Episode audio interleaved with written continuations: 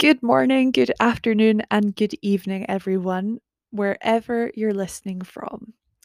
Welcome back to Sophie's Stories, the podcast bringing you original, handcrafted stories written by me right into your earholes. I'm so glad to have you back, and welcome to Friday's episode.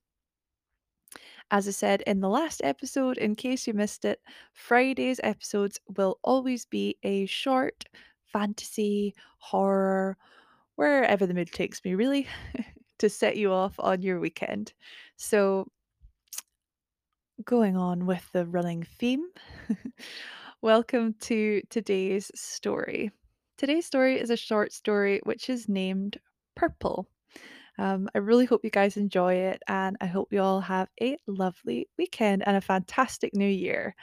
Um, I hope the New Year pixies bring you everything that you need in your new year.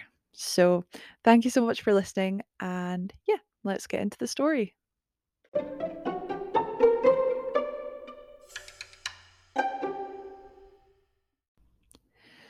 My toes sunk into a bed of purple moss, seeping in further with every step. My eyes were aglow with the colour of a sunset sky. On the horizon lay an electric purple that slowly graduated to orange, then blue as the sun went down. The edge of the sun winking at me above the landscape ahead. Tall, slim trees surrounded me at every angle, their leaves fluttering down gently and occasionally tapping me on the shoulder, inviting me to stay. My hair flowed behind me and danced in the occasional breeze. The warm wind soared through my nostrils and reminded me of the taste of fresh strawberries on a summer's day. My dress peeled off my body with every movement, like petals from a flower, and I clasped my hands in front of my chest in excitement. As I emerged from the cover of the woods, the glorious masterpiece of the burning sunset was unveiled to me in its entirety. I continued to walk forward slowly, fireflies dancing by my sides and dandelion seeds floating past leisurely. All at one with one another, we carried on. The purple moss below me started to morph into plain yellow grass, teeming with vitality of its own. It felt soft and comforting as my connection with the ground below became firmer. As the light from the sun began to fade and the sky became the most brilliant violet shade, I stopped feeling that I owed it to this beautiful performance of colour to say a small thank you. One final gaze into the encroaching night sky, and stars began to twinkle, shooting little bursts of determination with every ray of light. The sounds of water lapping beneath me redirected my thoughts. Time to go, I thought, as I ran a couple of steps forward and jettisoned off the edge of the cliff. Leaving my beloved wood behind, my body spiraled through the air like a paper plane as I took a long, deep, bracing breath. My hands, pointed above my head, split through the water, and the rest of my body followed in quick succession. My curly hair plastered itself to my back under the pressure of the water, and I waved my body through the glossy underworld. Opening my eyes to the deep below, sand and tiny plant offcasts bobbed by, and I could see a light casting an ethereal glimmer in the distance. I drove my arms through the water ahead, gills filling up with water and releasing tiny air bubbles that journeyed to the surface in packs behind me. I slowed my pace as I became closer to the light.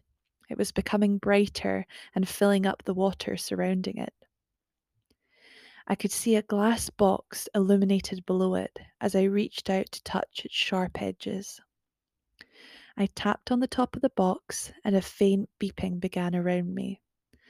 The lid slowly eased open, and I looked inside. There it was, a small, twinkling pearl.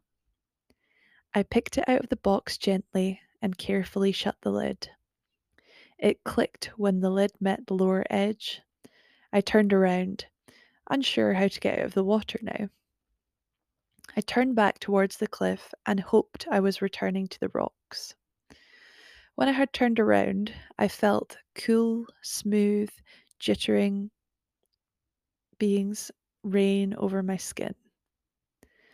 A school of fish and I had collided on my little journey. They edged around me as I floated for a second. They darted from one corner of my eye to the other and sparkled in the light from the moon above. I let my body rise up to the surface, and my face broke through the surface tension. Eyes wide in astonishment as I stared up at the bubblegum pink moon staring back at me across the water. Wow, I whispered into the lapping waves in front of me. Pearl still tightly clutched in my hand. I wished the moon goodbye and wandered off through the water and back to the rocks. To my left, there was a small crevice that led to a small hill, which meant I could exit the water without walking on the rocks at all. I gently swam over to it and began to feel the soft sand on my feet as I stood and walked through the shallows. The wind had died down, and the evening was completely still. By the time I got to the top, the wood was completely dark. I could barely see the trees at all, something I was not used to. It made me feel a little alone as I walked up to them amongst the yellow grass, which looked beige only in the moonlight. I walked for a little until I started to feel the soft, pillow like moss envelop my toes. Every footstep I took lit up the purple floor below like a dance floor. As I passed the many slender trees, little knots and scars on them lit up too, in the palest but brightest blue. Suddenly, the forest was alive. Leaves danced steadily down from the tall pillars in every colour imaginable, some unimaginable, and long petals from giant lilies flew towards me. They plastered my bare skin one by one until I was almost completely covered in their cream velvet creation. Through the curtain of leaves ahead, I could see the tip of my small hut nestled in amongst the trees.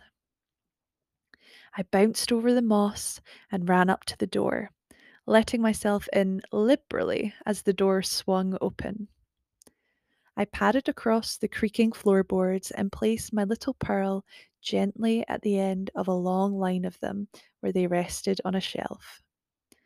I collected my pearl every day from the little box under the waves. It was a gift to me from the fish wishing me well as I straddled between their world and the world above.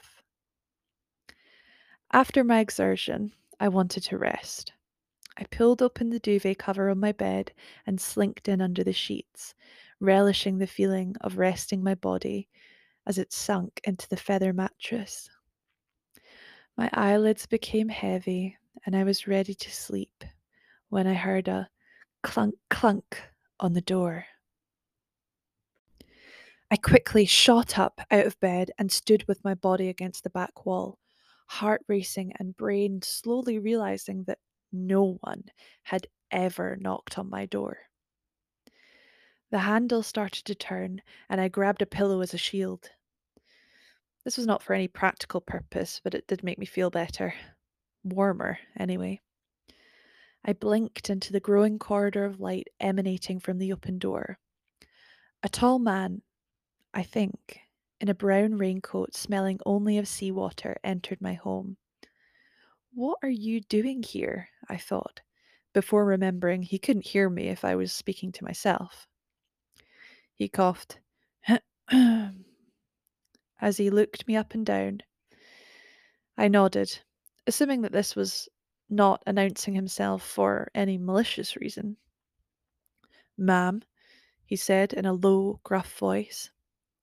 Yes, I whispered. We need your help with something. We were told you were the one to come to. Who told you that? I asked suspiciously. Oh, uh, I just heard it through the grapevine, I guess. Those bloody vines were always talking. I've never just heard nothing from those vines, I thought. What do you need? Well, we were scratching on the rocks by the edge of the cliff, uh, and my lucky claw has fallen in, you see. As he edged into the doorway, dwarfing the f- frame, his face came into the dim light of a glowing lily pad in the corner.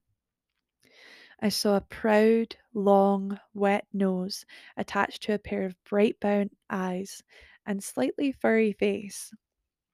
He looked almost like a bear.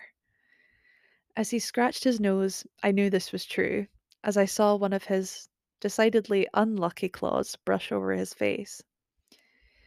You need me to go into the water for you? I ventured, wondering if there was a surprise ending to this story. Oh, yes, please, if you'd be so kind. I mean, I mean, you don't have to, and I understand if you don't want to, but you see, I really need my lucky claw. It's important. I plopped my pillow back onto my bed and ushered him back out of my front door, closing it behind me. He stood many feet above me, and I looked up to smile. He looked down at me under his hat and giggled a little. As I walked across the moss, a few petals pasted themselves to me, but they weren't doing that to him. I looked all over him. Not one had become attached. He caught me looking and said, The fur. Th- They don't like the fur. Question answered, I guess. The light from the trees lit up our faces intermittently as we talked and walked together. His feet cast such a light when they lit up the moss that I did not need to make my own. I was standing in his. When we got to the edge, I immediately jumped off and into the water. As I swam down, I heard a faint beeping again. It can't be. I swam down to my little glass box, and there it was a gold claw shining inside. I pressed the lid to open it, but it did not release as usual. I pressed a few more times, and nothing happened. In the darkness of the water ahead, I saw a big, dark shadow growing in size. Who was that now? I waited until they appeared in front of me. A large anglerfish stared into me, mouth wide open, scales glinting in the light from my little box. Through the water, I started to hear a low humming noise, then the words saying, He's yours now, Elvee. You can make him like you. Choose carefully. I knew I wasn't able to put the lucky claw back in the box after I took it out. I floated the idea of keeping him for a second, knowing that I would never have to be alone in my hut ever again, then quickly disregarded that thought and snatched out the box. The fish swam away slowly, just as he had arrived, and I began to make my way back to the water's edge. I edged out of the water, arm outstretched, and handed over my acquaintance's claw when he clasped me by the forearm and pulled me out of the water completely until I was standing right in front of him. Thank you, he said sincerely, as we looked at each other through the darkness. He picked up my hand with the claw in it and pointed me to an inscription on the side that simply read, Mother. I looked up at him and felt my eyes tearing up, guilty that I had even considered keeping this from him. Let me make you some tea, he said gently. I did wake you up after all. I still held the metallic claw in my hand as we walked through the glittering forest back to the hut. The sunrise began to peep over the horizon behind us, and I looked back just to say thank you.